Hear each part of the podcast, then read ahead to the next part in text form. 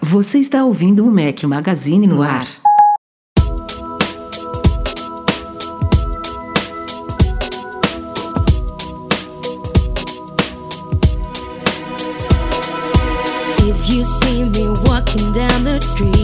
Fala galera do Mac Magazine, bem-vindos ao nosso podcast 414. Aos que estiverem ouvindo, o podcast é editado pelo querido Eduardo Garcia. Estamos ao som de Atomic Kitten. Bom dia, boa tarde, boa noite, boa madrugada a todos. Fala aqui Rafael Fishman, seu host com um companheiro inseparável, Eduardo Marques. Grande Rafael Fishman. Aqui é presença garantida, a não ser.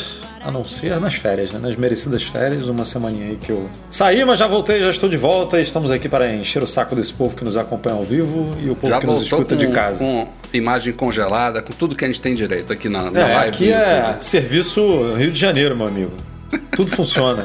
Breno Mazzi não está conosco hoje, foi substituído por um colaborador da casa. Aliás, a última vez que você esteve aqui no podcast, já esteve uma vez, no mínimo, né, Diogo? Uma ou duas, Sim. Diogo Pires, mas não era da casa ainda e agora é da casa. É isso Seja mesmo. muito bem-vindo, Diogo. Boa noite a todos. Obrigado pelo convite, Rafa, Edu, boa noite. Podcast 267, se não me falha a memória. 2018. Não, 200, já foi ontem. 200 Ah, então tem muito tempo, Diogo. Tem, tem. Não é possível tem que eu demorei tanto assim. Tem uma Que vida. absurdo, que absurdo. Já foi há algum tempo, sim. Bom, seja muito bem-vindo de volta. O Diogo tá no mesmo fuso que eu, então hoje vamos os dois até meia-noite aqui no podcast, a depender da interação com a galera aí. É, É isso. Mais uma vez, lembrando para quem estiver ouvindo só o podcast, que vocês podem ver nossas caras feias lá no youtube.com/barra Mac Magazine. Toda quinta-feira à noite estamos fazendo essas gravações com transmissão ao vivo em vídeo para todos vocês, agora aberto com chat, super chat, interação aqui com a galera que já tá rolando em alta aqui. Entre as pautas que aparecem só na edição, na, na parte editada, a gente interage muito com a galera aqui em off, que não vai depois pro podcast editado, então vale a pena conferir, nem que seja de vez em quando. Tem gente que só prefere acompanhar aqui ao vivo, que realmente é muito divertido. E falando em vídeos, três vídeos da semana passada pra cá, tô trabalhando muito em Eduardo Marques.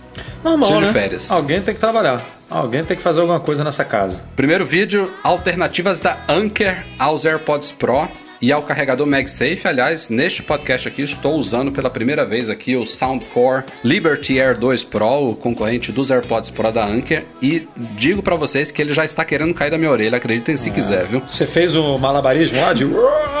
Não, não fiz dessa vez, cara. Ah, então. Eu, eu usei ele pouco nesses últimos dias na correria. Pela primeira vez eu tô usando aqui. E uma das coisas que faz os AirPods Pro caírem da minha orelha é o movimento da mandíbula, né? Eu estar falando aqui, como no podcast. Eu tô vendo que ele tem esse mesmo problema. Mas, como eu mostrei no vídeo, ele tem mais de 10 tamanhos de, de pontas diferentes. Então depois eu vou trocar aqui pra experimentar. Mas já vi que o problema é na minha orelha mesmo, não é, no- não é nos AirPods. O que a gente fala desde o lançamento do fone, o Rafael Não, não, eu, não, eu não gosto muito de fone intra- intra-auricular, cara. Eu- não é a minha. Mas enfim. Cara, as pessoas, a gente já te falou isso, as pessoas não são simétricas, né? Ah, você pode ter um ouvido realmente menor ou maior que o outro, com um encaixe é, eu posso diferente. tentar trocar. Não, É. eu fiz isso já com os AirPods. Mas dá uma sensação esquisita, sabia? É, mas sei lá, tenta um M de um lado e G do outro, GG em um e G em tá outro, de pra ver se boa. O, o direito tá de boa. Esse aqui quer sair já toda hora já. Tá pior do que os AirPods, eu diria. Puta que. Mas, começando galera vai acompanhar ao vivo aí o fone caindo, o Rafael tendo que abaixar pra pegar, é uma beleza. Vamos lá, esse foi o primeiro de três vídeos. Saiu também um QA, nosso tradicional perguntas e respostas, que a gente seleciona lá do nosso Instagram. Quem não segue, arroba Mac Magazine no Instagram. É, com o título de O iPhone 12 mini será descontinuado? A gente sempre pega uma das perguntas boas aí da, da seleção da vez. Respondemos suas perguntas por lá. E hoje, dia 4 de março, já estamos em março, senhoras e senhores, saiu um vídeo sobre dominando a edição de fotos e vídeos no iOS, 18 minutos de vídeo para quem quer saber dominar ali toda a parte de edição nativa de fotos e vídeos do iOS, que é bem completa. Tem gente que eu acho que não faz nem noção de que dá para fazer tanta coisa nativamente pelo iPhone, porque uma das coisas mais comuns que tem na, na App Store hoje em dia são aplicativos de edição de fotos, né, de filtros, de vídeos e não sei o que, que ainda são úteis em, em algumas situações, mas eu mostrei no vídeo que, para a grande maioria delas, as ferramentas nativas dão e sobram, viu? Então, confiram lá youtube.com.br Mac Magazine, assinem, ativem o sininho, compartilhem, deem três pulinhos, joinha. Se não, quis, não, não curtiu o vídeo, dá dois joinhas para baixo também, que serve. Não é dois joinhas para baixo, como é que é? Como é que é isso aqui? Dois dislikes. Joinha pra baixo. Joinha pra dois baixo. joinhas para baixo. Enfim. É. E aliás, outra, outra, out- outro aviso aqui antes da gente partir para a pauta. Saiu também update do nosso app para iPhone, iPad e Apple Watch essa semana. Update sem novidades visíveis, só correções de bugs ali e aprimoramentos gerais e tudo mais. Passa lá na App Store também, instala no seu iPhone, no seu iPad, no seu Apple Watch, aplicativo do Mac Magazine. Eduardo Marques, este Sou mês de março, temos uma nova companhia aqui no nosso podcast, apoio do nosso querido Guilherme Rambo, que estará conosco, eu adianto já, no próximo episódio aqui. O Guilherme Rambo, além de famoso desenvolvedor, leaker e hacker, ele é criador, aliás, além de desenvolvedor não, né? Eu tô falando justamente de um trabalho de desenvolvedor dele. Mas ele é o criador do AirBuddy. A-I-R-B-U-D-D-Y, AirBuddy, que é um utilitário daqueles que você olha assim e fala por que, que isso não é nativo do sistema. Porque, que a Apple fez, né? Porque É. Ele fez justamente porque a Apple não fez, né? Pra você ver o nível de, de qualidade do AirBuddy. Aliás, eu tenho, eu tenho até medo pelo Rambo de a Apple fazer o que ela fez com outros aplicativos, tipo Sherlock. é o- tem, um, tem um verbo Sherlockar da Apple, né?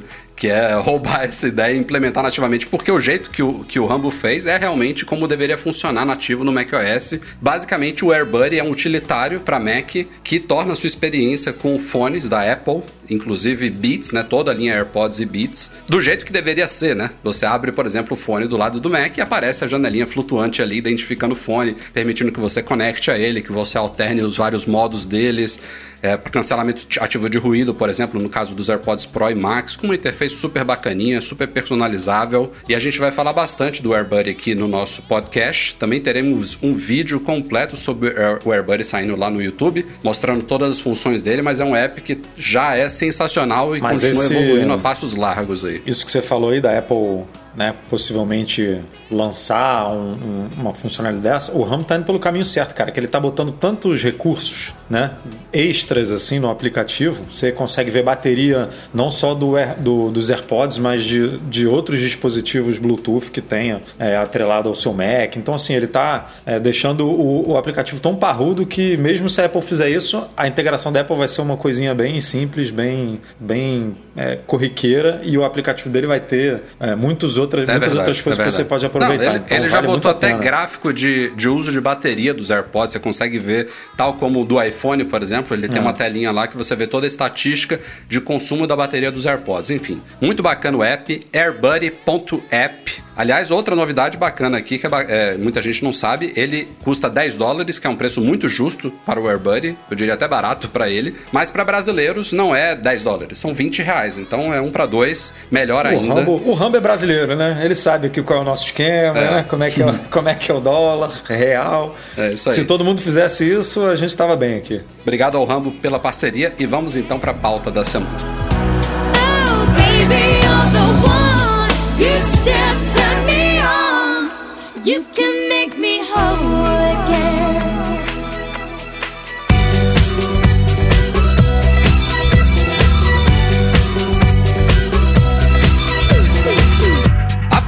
Da semana envolveu procuradores da nossa querida República Brasileira. Procuradores que trabalham lá na Procuradoria Geral da República, obviamente. Edição editada. Ai, ai, ai. Basicamente, é, liderados por um deles lá, mas não só ele, é, rolou uma, uma polêmica interna que a Folha de São Paulo teve acesso a essas trocas de mensagens que não. Vem, vem de um sistema interno de comunicação lá do- da- dos, procura- dos procuradores, é, que caíram em cima de um responsável pelo TI, né? Pela área de TI, pela contratação, pelos contratos, pela, pela aquisição de equipamentos. E basicamente no finalzinho de 2020, a PGR ela fechou um acordo com a Claro, é, com uma mensalidade, eu acho que 200, de 220 reais para não sei quantos procuradores e servidores que teriam direito a linhas e iPhones SE. 咦。Esse procurador, junto de um outro, outros vários lá, consideraram isso daí um absurdo, é, caíram em cima desse responsável lá pela área de TI e essas mensagens acabaram vazando e basicamente o cara revoltado chama o iPhone SE de uma espécie de esmola e que aquilo ali é uma humilhação para a Procuradoria Geral do Brasil dar iPhones SE para ele, que eles estavam supostamente até agora com o iPhone 7 e aí a PGR Que avaliou é, que é suportado até hoje, né? Que roda o iOS 14, é, que está, né? Que, que está em uso. Então já começa, já começa o erro por aí, né? Mas tudo bem. Termina Aliás, aí, por favor. o- outro detalhe, que esse benefício né, para o trabalho deles é um de vários, né? Eles já têm direito a um PC e tablet. PC de 4.500 reais e mais um tablet também para trabalho, que no caso é um iPad, que é outro motivo de selecionarem iPhone, iPhone né, pela integração. É, e basicamente a PGR fez uma avaliação ali ponderada do, do- de custo-benefício desse investimento, que não é pequeno, e considerou te falar que essa tá melhor grande, hein? opção. 200 e pouco. Aqui em casa é um plano família de é, 100 gigas, que vira 200 gigas, enfim. E a- cada, cada pessoa paga 75 reais, 74 reais, eu acho. Para uma pessoa gastar 220 reais, meu amigo, por mês, tem que. Hum. É, é um plano tanto, hein? Mas, cara, o, o, o mais vergonhoso realmente é, é, é a gente ver esse tipo de, de protesto que já seria totalmente descabido numa situação normal, mas a gente está em plena pandemia, em plena crise econômica, PIB afundando, e essa é a preocupação dos caras. Eles querem. A reclamação é que o iPhone SE tem uma tela pequena, e realmente não é uma tela enorme, mas é uma tela perfeitamente ok para um smartphone, dá Ah, não, para você tem, fazer tudo que Peraí, você as pessoas têm iPad com tela grande e PC com tela grande para trabalhar também, né?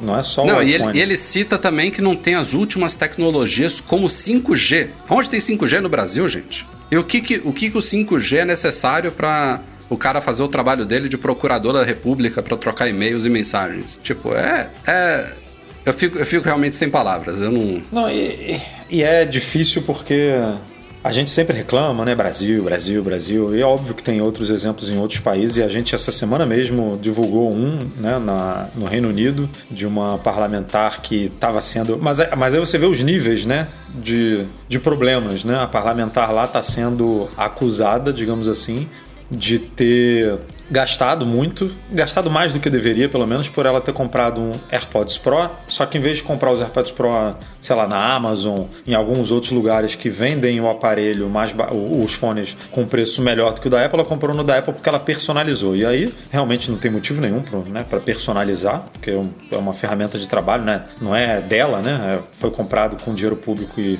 esse AirPod provavelmente pode ser usado por outra pessoa no futuro. É, mas a- o questionamento é, pô, ela gastou 250 libras e poderia ter, sei lá, investido 200 libras, sabe? Tipo, esse, é o, esse, esse foi o erro dela, porque ela tinha uma verba para comprar o fone e, e comprou o fone, inclusive gastando dentro da verba que foi disponibilizada. Tipo, ela não, não furou o teto nem nada. Aqui não, né? As pessoas estão ganhando equipamentos e equipamentos e reclamam do equipamento que muita gente não tem para trabalhar, né? Quem tem um iPhone SE para trabalhar, cara? É, são pouquíssimas pessoas, né? Não é só isso, ó. A Anaís Melo aqui, que está acompanhando a gravação, ela fala que a, no- a notícia é absurda e revoltante. E lembra que esses procuradores ganham salários altíssimos, aliás, surreais se você comparar com a média nacional. Ah, você, come- E- você que fez o post, né? Você comentou que com bonificações e tudo, em um mês o. o- Teve esse cara que liderou cara o- que- o, ah. o protesto, o cara em janeiro ganhou 102 mil reais. Depois teve uma correção lá, eu não sei se foi um erro da Folha, um erro lá da, da consulta, mas falaram que teria sido 69 mil. Seja 69 Não mil importa, ou 102 não mil, importa. meu amigo. É totalmente fora da realidade, o cara chama isso de esmola, de, de humilhação, o cara Ele, ele chama que- de esmola porque ele ganha 69 no mês e ele tem condições totais de comprar o iPhone 12 Pro Max que ele quer, entendeu? Mas aí ele não compra, ele quer ganhar, ele quer mais esse benefício do, do Estado, né? Ganhar um telefone do Estado que ele tem totais condições de comprar e trabalhar. Porque se você não gosta do iPhone SE, meu amigo, você vai lá e compra o seu e tra- você ganha bem pra isso. Você tem condições de arcar com esse custo pra você. O certo era nem ganhar, né? Todos esses equipamentos, porque ninguém precisa disso tudo pra trabalhar. Vamos, vamos combinar, né? Você não precisa de um iPad, de um iPhone pra fazer o trabalho que, que, essa, que essa galera faz. Dificilmente precisa de tudo isso. Tem verba demais aí, né? Verba de. é, não é o caso deles, mas tem gente que tem verba de verba de terno, verba de não sei o quê, verba de alimentação, verba de moradia, verba de motorista, verba. Não precisa, cara. Isso tudo com o salário que esse povo ganha, dá pra, dá pra pagar, né? Não- é por isso que a gente tá onde a gente tá, infelizmente. Joe, qual é a percepção de- dos portugueses quando leem essas, esses absurdos vindo do Brasil? Eu não vou dizer que por aqui também não haja essas coisas, mas se há, pelo menos a gente não fica sabendo, não é? Mas eh, reclamar por receber um iPhone SE de segunda geração, não é? Estamos falando de Sim, sim, sim, é segunda último. geração.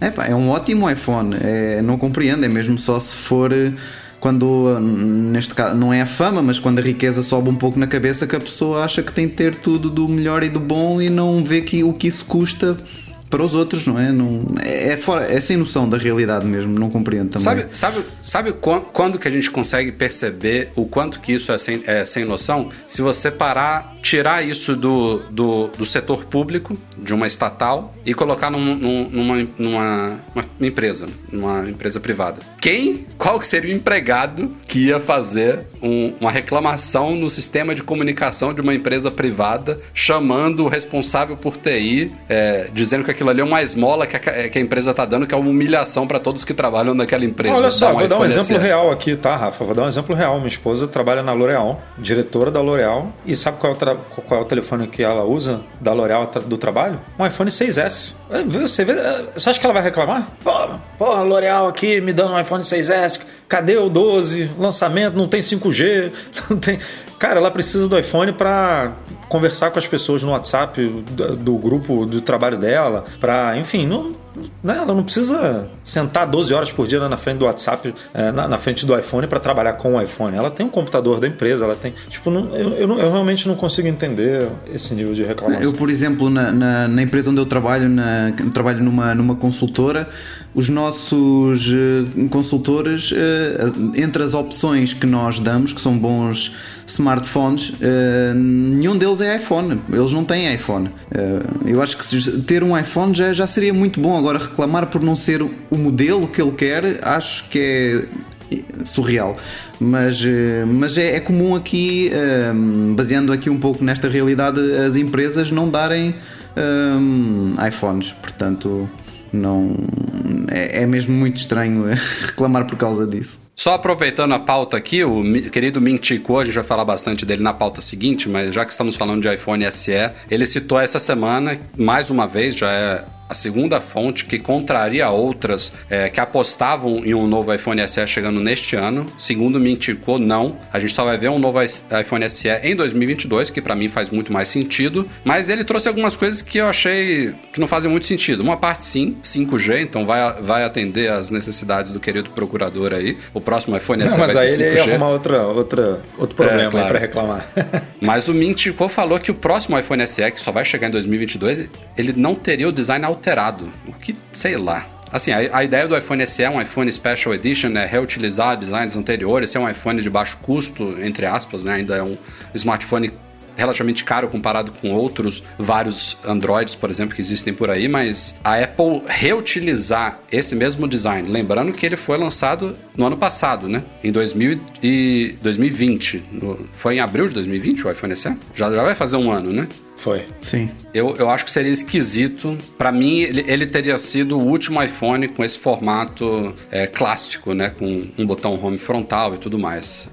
Ainda mais agora que a gente tem iPhone mini e tudo mais. Eu não, não sei. Pode- muita coisa pode acontecer até lá, não é porque o Mintico tá falando que vai ser, né? Que vai ser concretizado, mas o cara tem boas fontes, ele costuma acertar essas coisas. Mas, e levando em conta que nesse ano a gente deve ter uma geração nova do Face ID, né? Com um Note menor, que é o que se espera, que nesse ano a, a frente do iPhone mude de alguma forma, né? Ela poderia, no ano que vem, reaproveitar, por exemplo, um, um 10R, né? E fazer um iPhone Special Edition com basicamente um 10R ali, com, com uma tela LCD, por exemplo, né? O que barateia, deixa deixa o, o produto mais barato, com um Face ID de primeira geração, com uma câmera só, aquelas coisas todas que a gente já conhece, mas dando uma levantada, digamos assim, né, uma atualizada boa no, no modelo de negócios do Special Edition ali. Então, É. o único problema mesmo é o tamanho, né? Que hoje ele, o, o SE ainda é o menor tamanho comercializado pela Apple, né? Mesmo com o iPhone Mini, o SE ainda é menor, não é? Ele tem quantas Ele, o S- ele é pratica- praticamente do mesmo Não, o tamanho iPhone, físico. O, o iPhone Mini é mais pequeno. É mais pequeno que É? o SE.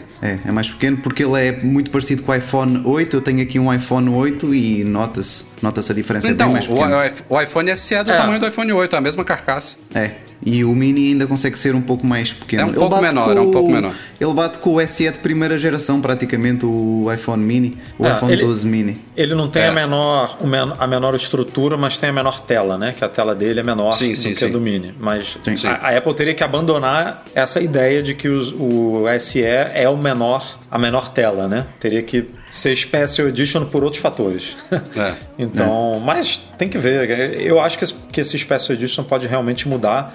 Ela lançou o Apple Watch Special Edition, então quer dizer que ela realmente gostou desse, dessa ideia de ter é, Deve vender muito, cara. de ter produtos reciclados, né? Digamos assim, tipo, reciclar aquele produto e botar na linha como um novo. Então eu acho que tem tudo para realmente ter- termos uma terceira geração agora. Mais pro que é o Apple Watch SE do que é o, o iPhone SE hoje, né? Que o Apple Watch SE ele tem um visual super. Ele, ele tem o mesmo visual do- Sim, sim, sim. dos novos, né? Ele tem tudo. Você É, só é. tirou um outro recurso ali para ele realmente ficar mais barato, né? É, a diferença do Apple Watch SE para o Apple Watch de última geração é bem menor do que do iPhone. Bem menor. Só pra gente fechar aqui a pauta, alguns comentários da galera que tá aqui ao vivo. O Lennon Bessa, Bossa, falando. Eu não sei porque eu sempre leio, leio Bessa. Eu acho que eu conheço algum Bessa e eu leio Bossa. É, eu leio Bessa.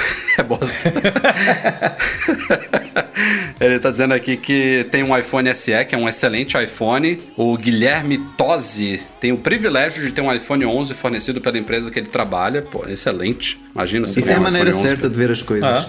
É, é isso. E o Bruno Stern aqui, ó, tem um 5S no trabalho, é dele, mas diz que não tem necessidade de nada além disso pra fazer o trabalho dele. É, cara, essa percepção da, da- de algumas pessoas, de alguns brasileiros é brabo. Eu falei aqui de Mintico e o analista soltou essa semana uma avalanche aí de rumores, vamos por partes, que nem Jack o Estripador aqui. Cara, é, sempre a mesma piada de mau gosto. Tô bem hoje não. iPhone 13. iPhone 13, que pode se chamar iPhone 12S, é o iPhone deste ano, né? O iPhone de 2021. Minticou corroborando rumores. Nossa, esse fone tá caindo muito na minha orelha hoje.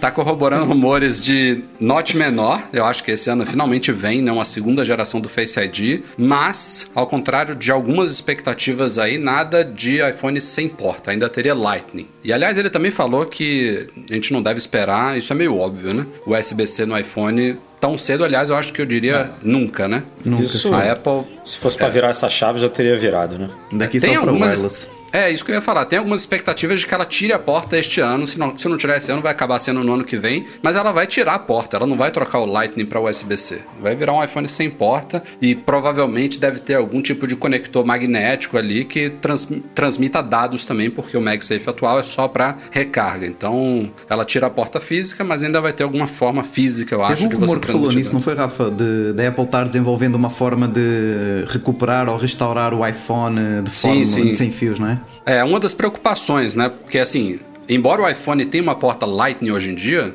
Eu, por exemplo, não me lembro a última vez que eu conectei alguma coisa nela, porque meu CarPlay no carro, tem um vídeo lá no canal do YouTube, eu tenho o C-Play to Air, que é CarPlay sem fio, que é um dongle sem fio. Eu recarrego ele via MagSafe, eu faço a transmissão de dados sem fio. Última vez que você usou o Camo aí, você deve ter usado, né? Boa, boa. É, eu tenho o Camo Studio aqui, foi a última vez que eu usei mesmo, bem lembrado. Que é pra usar o iPhone como webcam, aí conecta com fio. Mas é muito raro, o que eu quero dizer é que é raro. Claro que esse é o meu caso, tem pessoas que devem conectar o iPhone no cabo todos os dias, até porque é a forma mais rápida de você recarregar ele hoje, né? Se você quiser recarga rápida, tem que ser com fio. Mas isso é uma coisa que vai ser resolvida, né? A tecnologia vai evoluir. Então, é, nesses casos que é realmente necessário você conectar um cabo, como, por exemplo, se o iPhone dá ruim e você tem que restaurar ele, botar ele em modo DFU e tal, hoje em dia você tem que conectar ele no Mac ou no PC. E aí o Diogo falou bem, a Apple já está estudando formas de resolver isso. E uma delas seria usando alguma porta especial que pode ser ou escondida, porta de serviço, alguma coisa do tipo, como existe no caso da Apple TV e no caso do Apple Watch também. Tem um, um conectorzinho escondido em uma das. embaixo de um dos conectores das pulseiras dele, que eles usam para serviço. Ou então, é, tem, tem outras formas lá sem fio, de recuperação via internet, diretamente pelo aparelho e tal. E tem muita gente, quando a gente solta esses rumores de iPhone sem porta, que fala de CarPlay. Ah, como é que vai usar carros com CarPlay? Tem muito pouco carro com CarPlay sem fio. E o C-Play to Air que eu uso também é uma coisa que pouca gente tem. Então, não... mas assim, eu acho realmente que se ela passar para um iPhone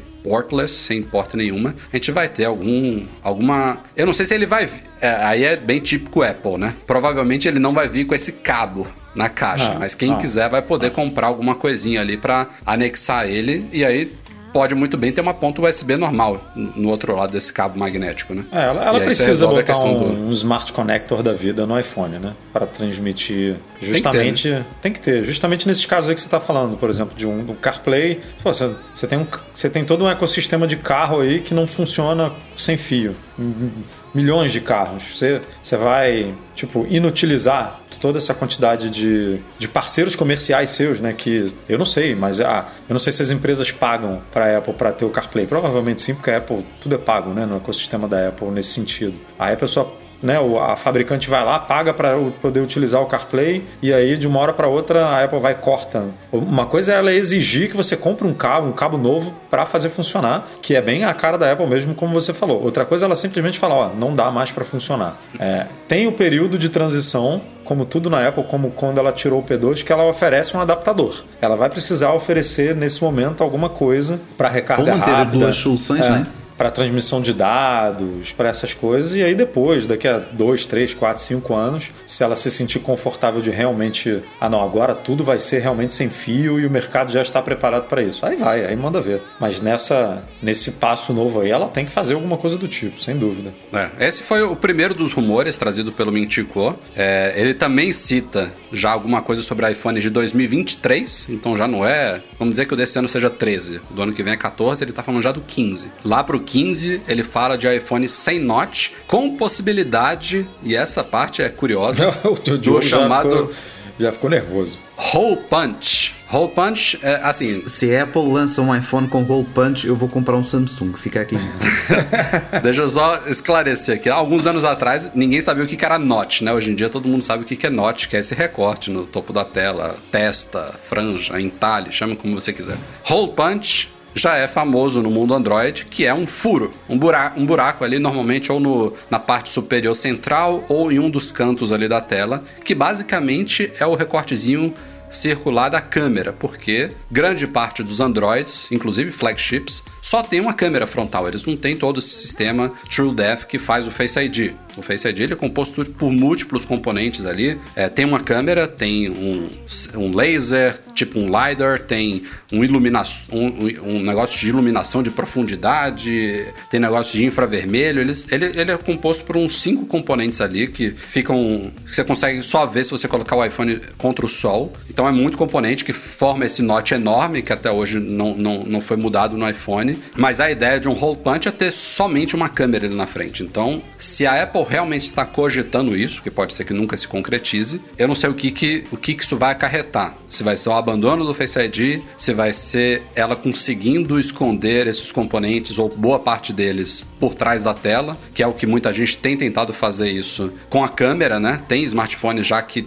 escondem a câmera ali atrás da tela, mas ela funciona de uma forma meio esquisita. Tem um deles, é bizarro, tem um deles que dá pra, dá pra você ver os pixels, cara, na foto. Você tira a foto, Até você porque consegue. é, um, é um ecrã, é, um- é como se fosse um segundo ecrã que está na frente do, dessas câmaras que tem uma resolução diferenciada, Uhum. mas que para a maior parte dos conteúdos não se nota, mas bem observado dá para ver. Mas assim, a coisa tá evoluindo, né? Sim. Tá assim agora, não vai estar assim daqui a dois, três anos. É fato que eles vão conseguir de alguma forma, de algum jeito, criar alguma tecnologia ali para esconder a câmera ou esses outros componentes. Eu não sei o que é mais fácil, né? Pode ser que esses outros componentes do Face ID sejam mais fáceis de se esconder atrás, atrás da tela e fique só a câmera para virar o hole punch lá. Enfim, então é uma possibilidade. Eu acho que a Apple, desde o começo, desde que ela introduziu o iPhone 10 com uma tela ocupando toda a parte frontal, não era o objetivo dela botar o Notch. O Notch ele serve como uma identidade pro iPhone. Você vê uma silhueta de um iPhone qualquer desses iPhones modernos com o Notch ali em cima, você sabe que é um iPhone. Funciona muito bem para Apple, mas é uma coisa que ela não colocou ali propositadamente. E o objetivo, certamente, é a gente ter no futuro um iPhone que seja só tela na frente. Então, é, é uma pena que até hoje o Notch tenha sido inalterado. Eu já falei aqui várias vezes que eu preferiria que, não, que o iPhone não tivesse Notch, mas no dia a dia eu esqueço completamente da existência dele, não me incomoda. É, mas é fato que é melhor sem. Então, vamos ver, né? Eu, eu, eu tô ansioso para saber o que, que vai acontecer este ano, mais do que em 2023. Esse Note menor que estão falando, que pode ser um Note menor em largura ou menor em altura, né? Que é o mais provável, né, Edu? Ele ficar um pouco mais fino É. em altura. Essa é a. Na verdade, tem duas possibilidades aí fortes, né? Que, que dizem. Essa é a mais concreta, é a que, a que os leakers mais divulgaram até hoje, que é de, dele diminuir a altura, né? Dele passar, ele ficar mais, mais estreito ali, né? Na parte de cima. Agora, tem sempre aquilo que a gente sempre comentou, né? De passar o alto-falante para a moldura e aí você também conseguir diminuir ele é, nas laterais, né? Porque aí você passando o alto-falante para a parte superior, isso é muito, a gente vê muito em conceito, né? Em render de conceito de iPhone e tudo, mas se eu não me engano, já pintou algum rumor sobre isso é, patente da Apple, alguma coisa nesse sentido, mas que ninguém nunca falou, um, um Mintico, o Mark Gurman, né, da vida, um John Prosser, não, ninguém nunca cravou assim, ah, o alto-falante vai para a estrutura, né, para a parte ali de aço é, do, do iPhone e, e, vai deixar a tela mais livre para o Note ficar reduzido. Então, eu, eu gostaria muito disso porque me incomoda. Até hoje, não o fato do, de ter o Note, tá? O, o Note realmente, que nem o Rafa, eu, ele some para mim. Mas me incomoda o fato da gente não ter espaço suficiente para colocar mais informações na barra de status ali do iPhone. Eu queria, eu queria que aparecessem mais coisas ali que hoje é, você só consegue puxando a central de controle. Então, isso invariavelmente dizer, só vai viu? acontecer quando o Note diminuir. Uma das coisas que as pessoas primeiro pensam quando fala, fala disso que você citou agora, ah, tinha que ter mais espaço para coisas na barra superior. É porcentagem de bateria. Que foi uma das coisas mais significativas que sumiram com o iPhone 10. Mas eu vou dizer, eu já falei isso aqui no podcast, que eu acho que eu prefiro sem isso. Me deixou menos Não, paranoico, isso também, me, isso também eu, eu já me acostumei. Mas me incomoda muito, por exemplo, o fato de não mostrar o não perturbe quando está ativado. É, isso é uma É. coisa que. isso é uma coisa que assim, a gente sabe o que que é o não perturbe, tá? A- Sim. Tem gente que não sabe o que, que é. E antigamente, quando aparecia, olhava, ah, o que, que é essa lua aqui? Hoje em dia. Como não mostra, a pessoa não está recebendo notificação, às vezes não está recebendo nem chamada, dependendo da configuração do não perturbe. E Uhum. não sabe por quê, porque não faz ideia que o negócio está ativado, entendeu? Então tem alguns detalhes assim que, que eu acho que fazem falta até para usabilidade mesmo do iPhone. E a última coisa que o Mintico falou essa semana foi, novamente, esse rumor tá correndo, né? É a grande expectativa aí de uma mudança mais drástica no iPhone, a próxima grande mudança, que seria um dobrável. Também em 2023. E, é- e esse é um que eu também sou meio cético. Ainda não vi um dobrável assim que me enche os olhos, assim. Não que sejam produtos é, que não sejam produtos bacanas, né? Inclusive essas novas gerações que já melhoraram muito é, falhas das primeiras, né? Tanto da Huawei quanto da Samsung e outros. Mas eu não é um produto que eu olho assim. eu- eu- é um produto que eu olho e falo, eu queria brincar com ele, mas não é um produto que eu olho e me enche os olhos assim, putz, eu queria muito ter um desse. Queria muito que a Apple fizesse um, um com a marca dela, com o iPhone e tal. Ainda não, sabe? Mas eu não, não acho absurdo a Apple estar trabalhando nisso e futuramente oferecer como uma opção extra. É, de novo, a gente ainda não sabe também os detalhes, porque tem dois conceitos né, de, de smartphones ou tablets dobráveis. O mais comum é que a gente tem visto são tablets que dobrados viram um smartphone mais gordinho.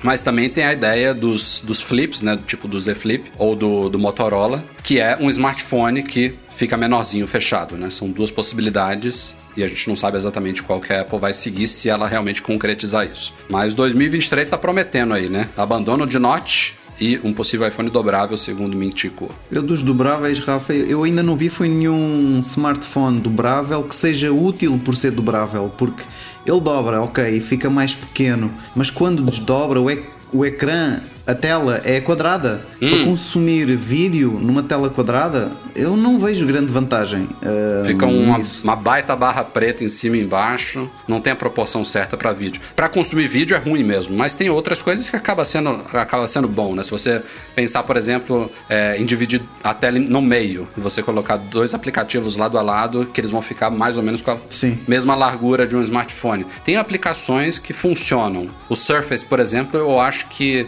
embora não seja um dobrável, né? Porque ele tem duas telas. Sim. O Surface Duo, mas ele, ele demonstra de uma forma bem, eu acho que em termos de software é um dos que está mais bem resolvido da atualidade. Ele, ele foca nessa questão de produtividade, né? Que é, uma- é um foco bacana da Microsoft. Mas realmente, para consumo de vídeo, aliás, nenhum iPad, né? Que não é um dobrável, ele não tem uma proporção ideal para vídeo. Não, não. Só que a tela acaba por ser tão grande que compensa em relação a um iPhone, mesmo que seja Max, acaba por compensar por É, causa disso, porque a tela é um tão pouco grande que o acaba papel por. do iPad, né? Que não tem uma proporção ideal para vídeo, mas a É. tela é tão grande que é melhor para ver vídeo. Por- Ó, o Fih do Show disso. tá falando aqui que já teve dois Z Flips, na real não serve pra nada, o Z Fold também não tem uso real, você dobra ali umas duas vezes e acaba usando 90% das vezes ele fechado. Não tem utilidade. Tem muita gente certamente que tem uma opinião similar, mas assim, é legal ver a tecnologia.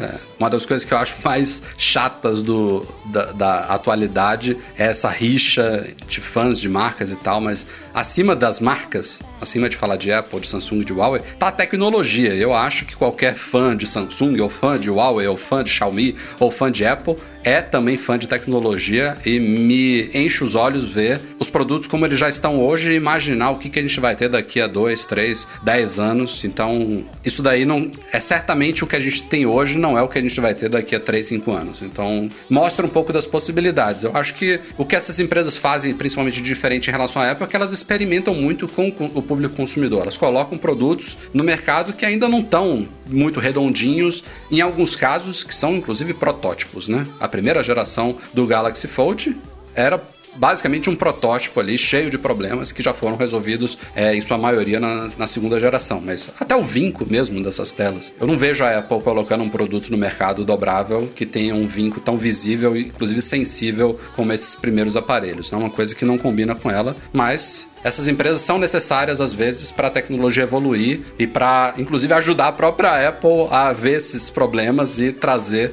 o produto dela atrasado né, para o mercado alguns anos depois, é, de uma forma mais redondinha e mais bem pensada. Então, Eu só acho tenho pena que a Apple também não faça um pouco disso, mas de tentar experimentar assim uns produtos como as outras marcas fazem e não ficar à espera que as outras marcas lancem para então depois lançarem a versão dela melhorada que just works. Um, tenho pena disso, mas acho que dos dobráveis ainda, também só para concluir, acho que uh, de- houve um conceito, uh, não sei se já era mesmo o final, uh, mas houve um conceito que eu vi há pouco tempo, não sei se era de um Xiaomi, em que ele tinha o formato de um smartphone e depois ele ia-se esticando, a tela uh, era enrolada, se esticava, sim, e então ficava num formato bom. Eu acho que esse pode ser mais o caminho do que propriamente estar a abrir e a Se fechar. eu não me engano, quem tá fazendo isso é a Oppo. Oppo, ok. É- eu acho que é isso. Eu acho que é isso. É, isso é, Porque- isso é uma coisa também bem legal. Porque o, eh, o problema também do dobrável é que ele dobrado vai eh, ocupar também muito. tem um volume bem maior maior de, de espessura do que não sendo dobrável. E com este tipo de rolamento pode ser que funcione melhor no futuro, mas primeiro É que verdade. vejamos isso na Apple vai, vai demorar. Passando de um rumor para outro, e falando agora de iPad, o que pintou nessa semana é uma novidade em iPads. A gente tem ouvido falar muita coisa sobre novos iPads. Pode ser que em março ainda a gente veja o lançamento de novos iPads. Pode ser iPad Pro, iPad Mini, iPad normal. É, e a gente já, já falou bastante aqui sobre telas mini LED e outras novidades que devem chegar a esses iPads. Mas nessa semana se falou agora de um iPad Mini Pro. Que na, na minha visão faz mais sentido ser um iPad Pro Mini. Mas assim, não quer dizer que vai ser esse o nome dele. O que importa aqui é o conceito por trás da ideia, que seria de levar para o formato mini tudo que a gente tem no iPad, no iPad Pro. Basicamente, agora pensando aqui, é só ela incluir um terceiro tamanho no iPad Pro, né? Que a gente já tem a linha com 11 polegadas, com 12,9, que a gente pode arredondar aqui para 13, tem 11, 13, e a gente poderia ter um novo integrante com 9. Então 9, 11, 13. E aí seria um iPad Pro com uma tela menor, com tudo que a gente tem direito no iPad Pro, chip de última geração, tela frontal ocupando a parte frontal, tela ocupando a parte frontal inteira, Face ID, Apple Pencil, é, câmeras, LiDAR, USB-C, tudo, né? Exatamente um iPad Pro num formato menor. Eu acho que haveria demanda para isso, tanto quanto a gente já discutiu aqui, houve, houve uma demanda também para um, um iPhone flagship mini, que o Diogo tem, inclusive. É isso mesmo. E precisaria do Mini no nome? Porque ela hoje já tem dois. Ela já, é, ela já tem dois tamanhos, né? No Pro, poderia ter. Você não poderia estava oferecer prestando um. atenção, eu acabei de Não. falar isso, Eduardo. Ah, não, tô, tô refletindo mesmo, porque é, ela oferece hoje uma linha que só um, só um, só um que tem tamanhos diferentes, né? O resto ela não, não oferece tamanhos diferentes. Ela, ela poderia ter iPad de dois tamanhos, iPad Air de dois tamanhos e iPad Pro de dois tamanhos, por exemplo. Porque se você gosta da. Ela não está mais diferenciando os produtos pelo tamanho de tela. Você vê que o iPad, o iPad Air e o iPad de 11 polegadas, eles têm basicamente o mesmo tamanho de tela. Ela, ela tá diferenciando ali pelo, pelo que tem mais dentro do produto. Sim, sim. Então, ela poderia, nas famílias de iPhone, realmente oferecer é, um iPad com dois tamanhos, um iPad Air com dois tamanhos. Quem que, o iPad Air, por exemplo, para mim hoje é o melhor custo-benefício da Apple. Não poderia ter um iPad Air de 12, de 13 polegadas também, que nem um iPad Pro grandão, para quem gosta desse iPad com tela maior. Então, Aliás, eu, eu, eu votaria na possibilidade de um iPad Pro de 15 polegadas também. Seria bem-vindo. 15 ou então mata 17, logo sei lá. tudo, deixa só o Pro, né? Mesmo com quatro tamanhos diferentes, faz que... e manda ver, que aí o, o menor vai ser mais barato mesmo. Mas isso tá longe de acontecer, né? A não ser que ela, puxando aqui o assunto lá do começo, se ela fizesse um iPad SE, aí tudo bem. Mas, mas eu, eu, eu boto fé nesse iPad também. Só tô, só, só tô um pouco com o pé atrás agora porque os números que saíram aí de vendas de, de iPhone mini não foram tão, é, tão bons quanto a Apple imaginava, né? Esse é o discurso, óbvio que a gente não sabe de nada. Especula-se, né? é, a gente não tem. A gente que eu digo o mundo. Não tem acesso a esse tipo de informação, tudo é pesquisa, estimativa, mas aparentemente a Apple não vendeu tantos iPhones, é, iPhone 12 mini quanto ela gostaria. Só vendeu alguns milhões. Foi pouco. É, então eu acho que isso poderia interferir num projeto, por exemplo, de um iPad mini novo. Se, se o iPhone 12 mini estivesse vendendo muito bem, né, tivesse superado as expectativas, ela fatalmente ela falava, pô, e se eu implementar essa mesma estratégia na linha de iPad, né? Por que não? Mas agora não sei se isso pode de alguma forma pesar ali é, contra essa ideia. Eu queria só acrescentar aqui uma coisa àquilo que o Edu estava a dizer, porque é, é exatamente isso que eu sinto. Ou seja, eu tenho um iPhone 12 mini e gostava muito de ter um iPad mini atualizado. Ter o, o tamanho que tem atualmente, mas com ecrã de ponta a ponta. Fazia todo o sentido. Eu estar a, a passar de um ecrã de um 12 mini para um ecrã de 9,7 polegadas é, choca um pouco, é demasiado grande. Para quem, para quem tem um Pro Max, acho que faz sentido.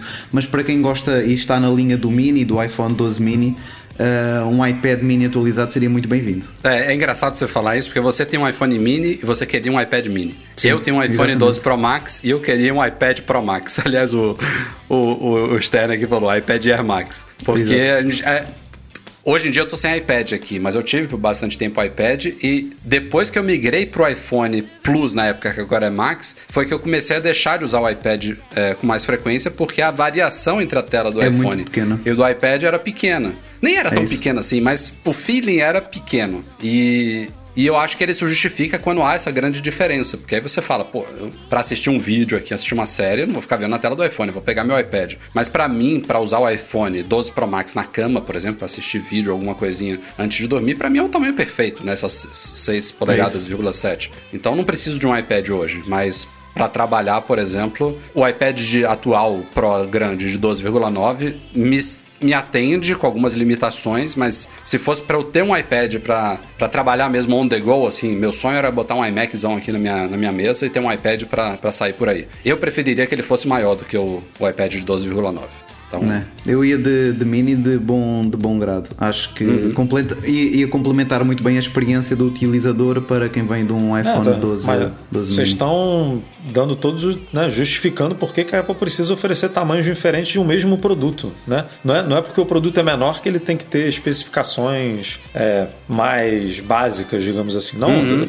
Você pode oferecer um produto com especificação básica, em dois, três tamanhos, e oferecer o, o top de linha em dois, três tamanhos para satisfazer a vontade de todo mundo, né? Então, tá, o Rafa sempre teve tinha MacBook Pro de 17 polegadas, quanto maior a tela, melhor. O pro Diogo, quanto menor, melhor. Mas os dois querem o mesmo produto, digamos assim. O Fernando então... Gomes, ele mandou aqui um superchat. Obrigado, Fernando. Exatamente sobre isso. Ele fala, ele discorda aqui da gente. Tudo bem que a realidade da Apple hoje é muito diferente, mas a linha de produtos está cada vez mais confusa, maior e mais confusa, indo no sentido contrário do que o Steve Jobs sempre defendeu. Eu, eu acho que o problema não é a linha ser maior. O problema é, é quando há confusão é, seja pelo nome ou seja por modelos que não que tem uma interseção ali de recursos e de preços que não fica muito claro para o consumidor por que, que, um é melhor que o outro, ou o que, que ele vai obter gastando 50, 100, 200, 300 dólares a mais no modelo ou no outro. Gente, essa, essa discussão que a gente acabou de ter aqui é a prova disso, e aliás o fato de, por exemplo, pensando em iPhone, a gente tem iPhone que parte de 400 e chega a 1.400 dólares, mostra que a gente tem uma amplitude de consumidores e de variações de modelos ali que se justifica. Porque você falar assim, ah, vamos voltar para a Apple de 2007 que tinha um iPhone só, qual vai ser? Vai ser o iPhone de 1.000, o iPhone de 700, o iPhone de 400? Seria lindo lindo se a gente pudesse ter um único modelo que atendesse todo mundo, que tivesse o tamanho ideal, a capacidade ideal, as características ideal e o menor preço possível. Mas isso não existe, né? Você vai ter gente que um quer um, um menor. 12 mini que esticasse a tela para um 12 Pro Max. É, e tivesse é, capacidade infinita que você pudesse ir nos ajustes e trocar a cor dele. É, é, uma, é uma variedade hoje em dia que, para mim, quanto mais opções para o consumidor, melhor. Ainda mais se você puder cobrir toda a faixa de preços. É, o Steve Jobs fez isso e a galera puxa muito na época de, da década de 90 porque a Apple estava uma bagunça total e ela estava à beira da falência e ela precisava se focar para retomar a, a, a, saúde dela e poder focar em produtos bacanas e recomeçar a expandir a linha. Não faz sentido uma empresa do tamanho que a Apple é hoje, com caixa que ela tem, ficar restri, é, restrita nos produtos. Ela tem que pegar os 200 bilhões lá do caixa dela, vamos investir aqui um quarto quarto disso num carro e fazer um carro animal sair da garagem. Vamos investir um décimo disso daqui e criar um óculos sensacional. Ela tem que re reinvestir esse dinheiro e entrar em novos mercados e evoluir as linhas já existentes também. Então, se a coisa for bem pensada, for bem feita, com gente bacana, pensando nos diferenciais, na usabilidade é, e oferecendo opções para os consumidores, eu, eu acho super bem-vindo. Não, e, e tamanho de tela não necessariamente o que a gente estava discutindo aqui, que o Fernando disse que deixa mais confuso. Às vezes você simplifica a linha oferecendo mais tamanhos de tela, porque no caso do iPad aqui que a gente estava comentando, se você oferece tamanhos de tela diferentes para todos os iPads, o iPad mini automaticamente ele morre, porque a, existência do iPad mini é ele ter uma tela menor. Se você oferece tela menor no Pro, no Air e no iPad normal, por exemplo, você tem, vamos supor que você tenha três modelos de iPad: iPad, iPad Air e iPad Pro. E você oferece três tamanhos de telas diferentes em cada um desses, você tirou o iPad mini da jogada. Não precisa do iPad. Você vai escolher o, o seu iPad pela, pelas especificações, pelas características daquele iPad. Ah, o Air tem, não tem Face ID e tem Touch ID. O iPad normal, o Touch ID é, é, é no botão de início. E o Pro tem tudo aquilo que a gente já sabe. Aí você escolhe o seu iPad e depois que você escolhe o seu iPad, você simplesmente escolhe o tamanho de tela que mais te agrada, sabe? Então é, é, é muito nessa às vezes você simplifica. Por muito tempo, o- a linha de iPhone também foi baseada em tamanhos, né? Você tinha lá, o- os preços andavam de acordo com o tamanho. Depois a Apple bagunçou um pouco isso, né? Lançando o 10R, que era maior do que o, o, o iPad topo 10S. de, o, o 10S, mas ele era mais barato. Aí ficou confuso isso. Então, se você Isso, simplesmente. isso que é um problema. É, se você Aliás, simplesmente esse, nome, fala. esse nome por si só já é um problema. 10S e 10R. Pô, esse- esses são os erros que a Apple não pode cometer. E também tem esse problema no iPad mini, não tem? O iPad mini é mais caro que o iPad. Tem, então. Aí se você. É isso, se você tira um- um- esse modelo da jogada e oferece tamanho, se você. Vou, vou chutar aqui, se você cria um- uma linha iPhone SE e uma linha iPhone 13. E aí você oferece o SE em dois, três tamanhos e o iPhone 13 em três, quatro tamanhos. E aí você vai escolher, cara, eu quero um iPhone mais básico, eu vou nesse aqui. Eu quero um iPhone topo de linha, eu quero esse aqui. Aí depois você escolhe o seu tamanho. O, o Diogo gosta do pequeno, o Rafael gosta do grande, cada um escolhe o seu. Aliás, o, o Apple Watch Studio, pra quem não sabe, é um assistente. Não sei se está no Brasil, em Portugal, mas enfim, não, não me lembro agora. Mas se você acessar o apple.com americano, tem lá uma área dentro de Apple Watch que se chama Apple Watch Studio, que não é um modelo, né? Não existe Apple Watch Studio. É, uma, é um assistente para você montar o seu Apple Watch. Eu acho que isso daí é uma Eu das acho que coisas que, a Apple tem. devia ter em todos os produtos. Você escolhe num passo a passo qual vai ser o material da caixa. Ah, eu, eu quero gastar menos no alumínio, então eu gosto mais de aço inoxidável, então eu quero um cerâmica. Você escolhe o tamanho, vai ser de 40 ou de 44 milímetros. Você escolhe a pulseira, a cor, o material tal, e você termina e monta lá e você vai vendo em tempo real o que, que você está escolhendo e o que, que aquilo está implicando no preço final do produto e você finir. Você montou o seu produto ideal. E para você conseguir montar esse produto ideal, a Apple tem que oferecer inúmeras opções de materiais, de tamanhos, de especificações. Então, esse, esse é o foco que ela tem que ter ao criar esses produtos. Mas voltando aqui, finalizando a pauta de iPad, também vazou uma imagem de um suposto novo Apple Pencil que parece ser igual ao atual, mas voltando ao visual brilhante, glossy da primeira geração do Apple Pencil. O atual de segunda geração, ele é, ele é fosco, né? Mas assim, não dá pra ver muita coisa pelo visual ali, a não ser alguma mudança ali na, na ponta dele. E inclusive pintou uma patente aí recentemente de um possível futuro Apple Pencil com pontas substituíveis, com formatos variados para você usar é, em desenhos e com efeitos diferentes. Então não sei se isso teria a ver uma coisa com a outra, mas é possível que, um, que a gente veja também novidades em Apple Pencil com essa nova linha de iPads, né? E, e aliás, isso é outra coisa também, só para concluir esse, essa discussão toda aqui, é uma outra coisa que a Apple fez errado nos últimos anos e que está um pouco confusa, né? Porque até hoje a gente tem dois Apple Pencils à venda, justamente porque o de primeira geração só conversa com iPads que tem uma porta Lightning, afinal a, ele se recarrega via Lightning daquele jeito estúpido, né? De você conectar o, o, Apple Pencil no iPad e ele vira um picolé gigante. Enquanto que o Apple Pencil de segunda geração, que é como o Apple Pencil deveria ser desde sempre, ele tem uma lateral chata que tem um, um imã que você prende a lateral do iPad e ele recarrega magneticamente, que só funciona nos iPads Pro e agora no iPad Air. Então, nos outros iPads que já suportam o Apple Pencil, tem que ser um Apple Pencil de primeira geração. Então, vamos ver se a Apple, mexendo nessa linha como um todo aí, seja trazendo um novo Apple Pencil ou não, ela resolve essa bagunça aí e abandona de vez o primeiro Apple Pencil falho. Senhoras e senhores, o inferno congelou esta semana. A Apple agora oferece uma ferramenta de migração do iCloud para o Google Fotos. Uma migração direta, porque já tem um certo tempo que ela criou uma página lá de privacidade que você pode ter acesso a todos os seus dados, inclusive baixar tudo que tem no iCloud. Toda aquela questão antitruste, de GDPR, proteção de dados, de privacidade e tal. Então você já podia solicitar a Apple, ah, quero baixar toda a minha biblioteca de fotos. Aliás, você já pode fazer isso. E ela agora está começando a oferecer em alguns países, inclusive na União Europeia inteira, porém não no Brasil ainda, não sei porquê. Então, deve, Essa deve ter a ver de- com isso que você falou, né? Com União Europeia, leis, leis de privacidade da União Europeia. Mas não é de- só a União Europeia, né? Tem vários países Não, além da União não, é. Europeia. Tem outros, mas a maioria é Europa, né? Tem, tem Austrália, Estados tem- Unidos, é, tem alguns fora da, da, da Europa, mas aí tem União Europeia, Reino Aliás, Unido, isso é meio Suíça, ridículo, né? Tipo, se ela, Islândia. se ela- a Apple é uma empresa global. Se ela já tem que se submeter a criar uma ferramenta para atender a lei de um país que vai beneficiar consumidores, libera essa porra no mundo inteiro, né, meu amigo? Porra, já teve o trabalho, já, já teve que investir para que ficar. Vai esperar o que? A, a, a, a troletada antitruste ter que acontecer em cada um dos cantos do mundo? Pô, mas e, a- e a justificativa certamente é essa, né? Ela, ela não tá oferecendo isso porque ela é boazinha, ela tá oferecendo isso porque ela quer evitar processos além dos que já estão nas costas dela. Mas é uma ferramenta relativamente simples ali, não é imediata. Parece que leva alguns dias para você para ser concluída, especialmente dependendo do tamanho da sua biblioteca. Mas basicamente você pode ir lá em, em privacy.apple.com, nos países onde já está liberado. E se você quiser, claro, migrar automaticamente do iCloud para o Google Fotos, que é, é só o primeiro, né? Porque eles falam de, de serviços compatíveis, É. né? Acho que vão entrar outros depois. Deve entrar aí um Facebook da vida, alguma coisa. Mas é. Flickr. O Tem... Flickr ainda existe? sai, sai fora.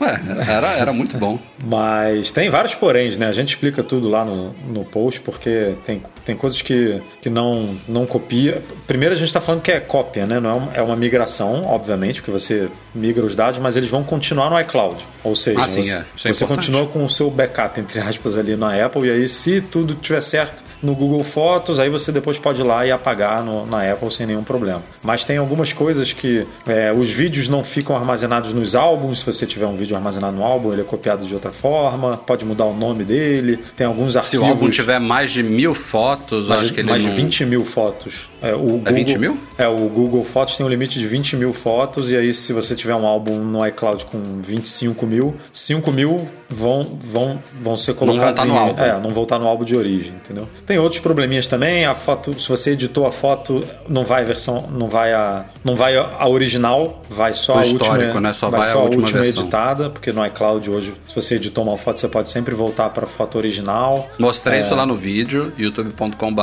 Magazine. Tem vários poréns, então é bom quem está pensando em fazer isso. Não está disponível no Brasil, como o Rafa falou, mas quem é de Portugal, quem mora em outros países que fazem parte aí já da, da- que já tem, já conta com suporte, é bom ir lá no post para conferir exatamente o que, que pode, o que, que não pode, para ver se vale a pena. E ela E, aliás, também teve- faz isso agora que o Google Fotos é pago, né?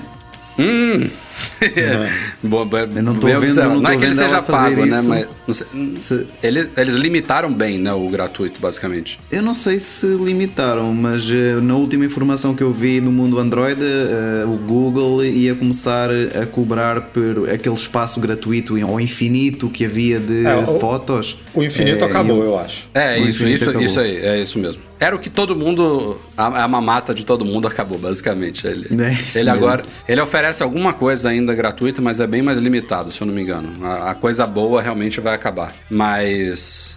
O que eu ia falar é que tem, tem, uma, tem, tem gente que tá confundindo a ver comentários lá no site. Ah, como assim? Precisa dessa ferramenta? Eu já tenho o Google Fotos aqui no meu iPhone e ele sobe automaticamente todas as minhas fotos. Não é, não é não é por aí. Se você já é usuário do Google Fotos, já tem o aplicativo dele e sobe as fotos para lá, você não precisa fazer migração nenhuma. A ideia é alguém que tem uma biblioteca lá de milhares de fotos no iCloud que queira sair do iCloud e migrar para o Google Fotos ou fazer, como o Edu falou, uma cópia, né? Já que ele não, não apaga do, do, do iCloud. Então, é uma forma automática de você migrar tudo que não, não existe no seu Google Fotos do iCloud. Então, é bem-vindo. Novidades no Apple Pay desta semana, tanto no Brasil quanto em Portugal. Em Portugal, mais rapidinho, a gente fala aqui. Estreou no Banco Montepio. Diogo Pires escreveu lá pra gente a matéria há alguns dias. Mais um banco em Portugal. Tem mais bancos em Portugal do que no Brasil e tem muito menos bancos que existem em Portugal do que no Brasil. Mas já tem mais bancos no Apple Pay de Portugal do que no Brasil. O Montepio foi o último. E no Brasil, quem estreou, a gente já tava aguardando desde. Não sei se era novembro, Edu? Novembro. Novembro, novembro ou dezembro? Não, novembro. É, o Banco Inter, ele atualizou o app naquela época, indicando suporte ao Wallet, que é um forte indício de Apple Pay. Demorou um pouquinho. A, pre- a ideia original era, acho que ter sido lançado realmente em dezembro, para eles terem atualizado o app naquela época, mas demorou um pouquinho e agora está disponível finalmente. Cartões do Banco Inter para Demorou o Apple Pay. menos do que Neon, do que Digio, que É, tem uns que pipocaram e até hoje nada, que já né? É verdade. testaram há sei lá quanto tempo e até hoje não pintaram, né? Então, nesse ponto, é, foi, foi bom. E, e uma, uma coisa legal do Banco Inter que a gente esclareceu lá no nosso artigo é que cartões adicionais são compatíveis. Não é uma coisa tão simples assim de você configurar. Você basicamente tem que instalar o aplicativo do Inter no smartphone, no, i- no iPhone adicional e logar com a sua conta para fazer autorização e depois você apaga. O titular tem que fazer isso, mas funciona. Uma vez feito, isso, o cartão é autorizado lá e você pode É, adicionar. mas é, mas é bom porque, assim, como você comentou, é, é- o processo é ruim, mas, por exemplo, recentemente a XP também entrou pro Apple Pay. A XP oferece cartão adicional e não tem Apple Pay. Porque provavelmente eles não conseguiram solucionar essa, essa equação aí que você falou. Né? Como é que vai? Como é que o adicional vai. Você vai autorizar? Você não tem como autorizar do celular, do iPhone, do titular, porque não é o mesmo, não é o mesmo iPhone. Então, e você precisa estar necessariamente no mesmo dispositivo. Então é um. A Apple, na verdade, é uma coisa que a Apple deveria pensar na implementação disso, né? Como resolver essa ativação é, de alguma outra forma que beneficie Ah, cartões isso aí, isso adicionais, aí né? deveria ficar linkado à sua conta. O titular, que ele, ele também foi ele que solicitou o cartão adicional, ele logaria na conta dele numa área de Apple Pay e teria lá um- uma seção, ó, cartões adicionais, É, é ativação porque a- pendente de a- Apple Pay. É porque a verificação é feita com o banco, né? O banco que precisa falar, ah, esse cartão aqui, senão vamos Então, eu supor. tô falando, o titular abre. É porque no caso do Inter, você tem que instalar o aplicativo do Inter no iPhone do adicional. Mas isso poderia ter sido ser, ser feito remoto. Tipo, ah, o adicional incluiu lá o cartão dele no iPhone dele, no Apple Watch dele, seja lá onde for. E aí o titular acessa o aplicativo do banco no iPhone dele, na área de Apple Pay, e vai ter lá uma área, ó. Cartões adicionais, ativação Apple Pay pendente, ele dá o ok de lá remoto e ativa no, no, no, no iPhone da pessoa, no adicional. Tinha que ser feito pelo titular mesmo, de forma remota, não ter que instalar o app no iPhone do adicional temporariamente só para fazer isso. É, porque isso deve, deve acontecer, deve precisar ser no mesmo dispositivo mesmo, né? Deve ser uma questão de segurança. Né? Para você rodar o Apple Pay, você precisa autorizar. Se bem que não, porque você pode fazer por telefone, né? Pelo banco. Aliás, eu, eu, eu- quando chegou aqui o, o Apple Pay no meu banco aqui em Portugal, o Millennium, eu descobri por meio do Apple Pay que eu não tinha atualizado o meu telefone lá no, no, no sistema do banco ainda. Tava o meu primeiro telefone de quando eu cheguei em Portugal, que era um- uma linha temporária, e aí eu não conseguia receber o SMS de ativação e tal, e eu fiz pelo telefone. Eu falei com eles, confirmei os dados todos. Eu, quando eu tava no telefone, já pipocou na notificação cartão ativado. Então, dá pra fazer, dá, claro. E aí a galera tá aqui comentando em alta, né? No Nubank que é bom nada. Queria o Amex Premium no Apple Pay. Quando Ame- entra ó, no lá, Santander. O Amex aí que você passou.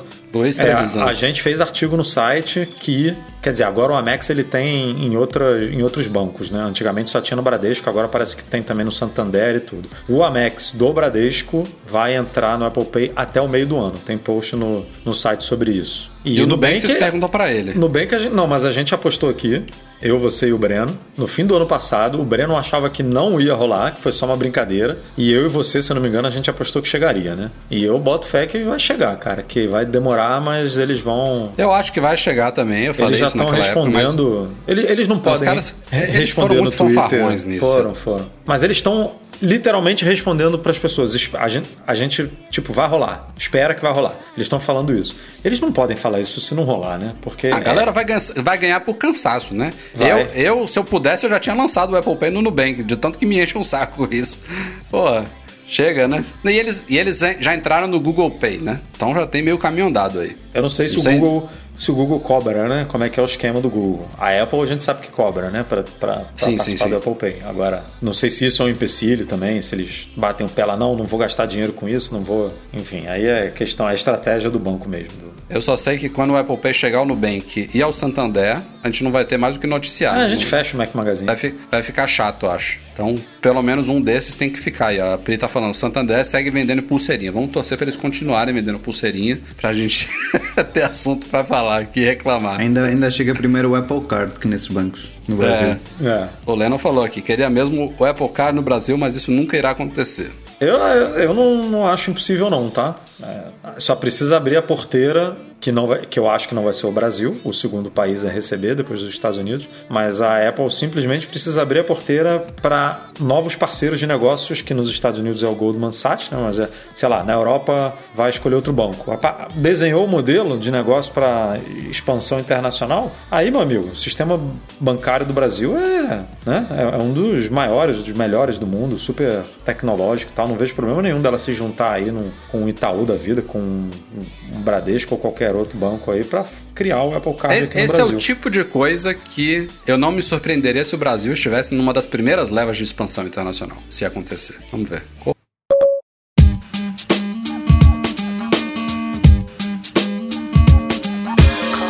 Pessoal. Este foi o Mac Magazine no ar 414, começando agradecendo a participação de Diogo Pires conosco. Valeu, Diogão. Um prazer sempre estar aqui, Rafa, Edu. Eh, sempre que houver oportunidade, cá estarei e não vou faltar.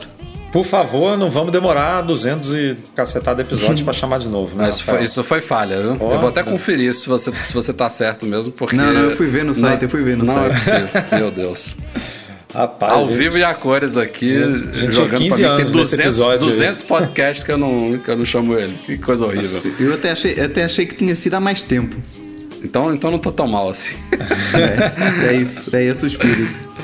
Nosso podcast é um oferecimento dos patrões Platinum FixTech, a melhor assistência técnica especializada em placa lógica de Macs. GoImports.com.br, Macs a preços justos no Brasil. E Icaiu, a solução completa para consertar, proteger, comprar ou vender o seu produto Apple. Grande abraço e obrigado a todos que nos apoiam no Patreon e no Catarse, especialmente os nossos patrões Ouro, Alain Ribeiro Leitão, Cristiano Melo Gamba, Enio Feitosa, Fábio Gonçalves, Henrique Veloso, Lucas Garibe, Luciano Flair, Pedro Colbatini, Ricardo Custer, Sérgio Bergamini, Thiago Demiciano, Victor Ramos e Wendel Bellarmino. Eduardo Garcia, querido editor do nosso podcast, muito obrigado pelo trabalho de sempre. A todos vocês, valeu pela audiência. Mais uma vez, se quiserem acompanhar a bagunça das nossas gravações, passa lá em youtube.com.br Magazine. Não esquece de compartilhar, dar um joinha que ajuda bastante a disseminar os vídeos e ao crescimento do nosso canal. Valeu, tchau, tchau.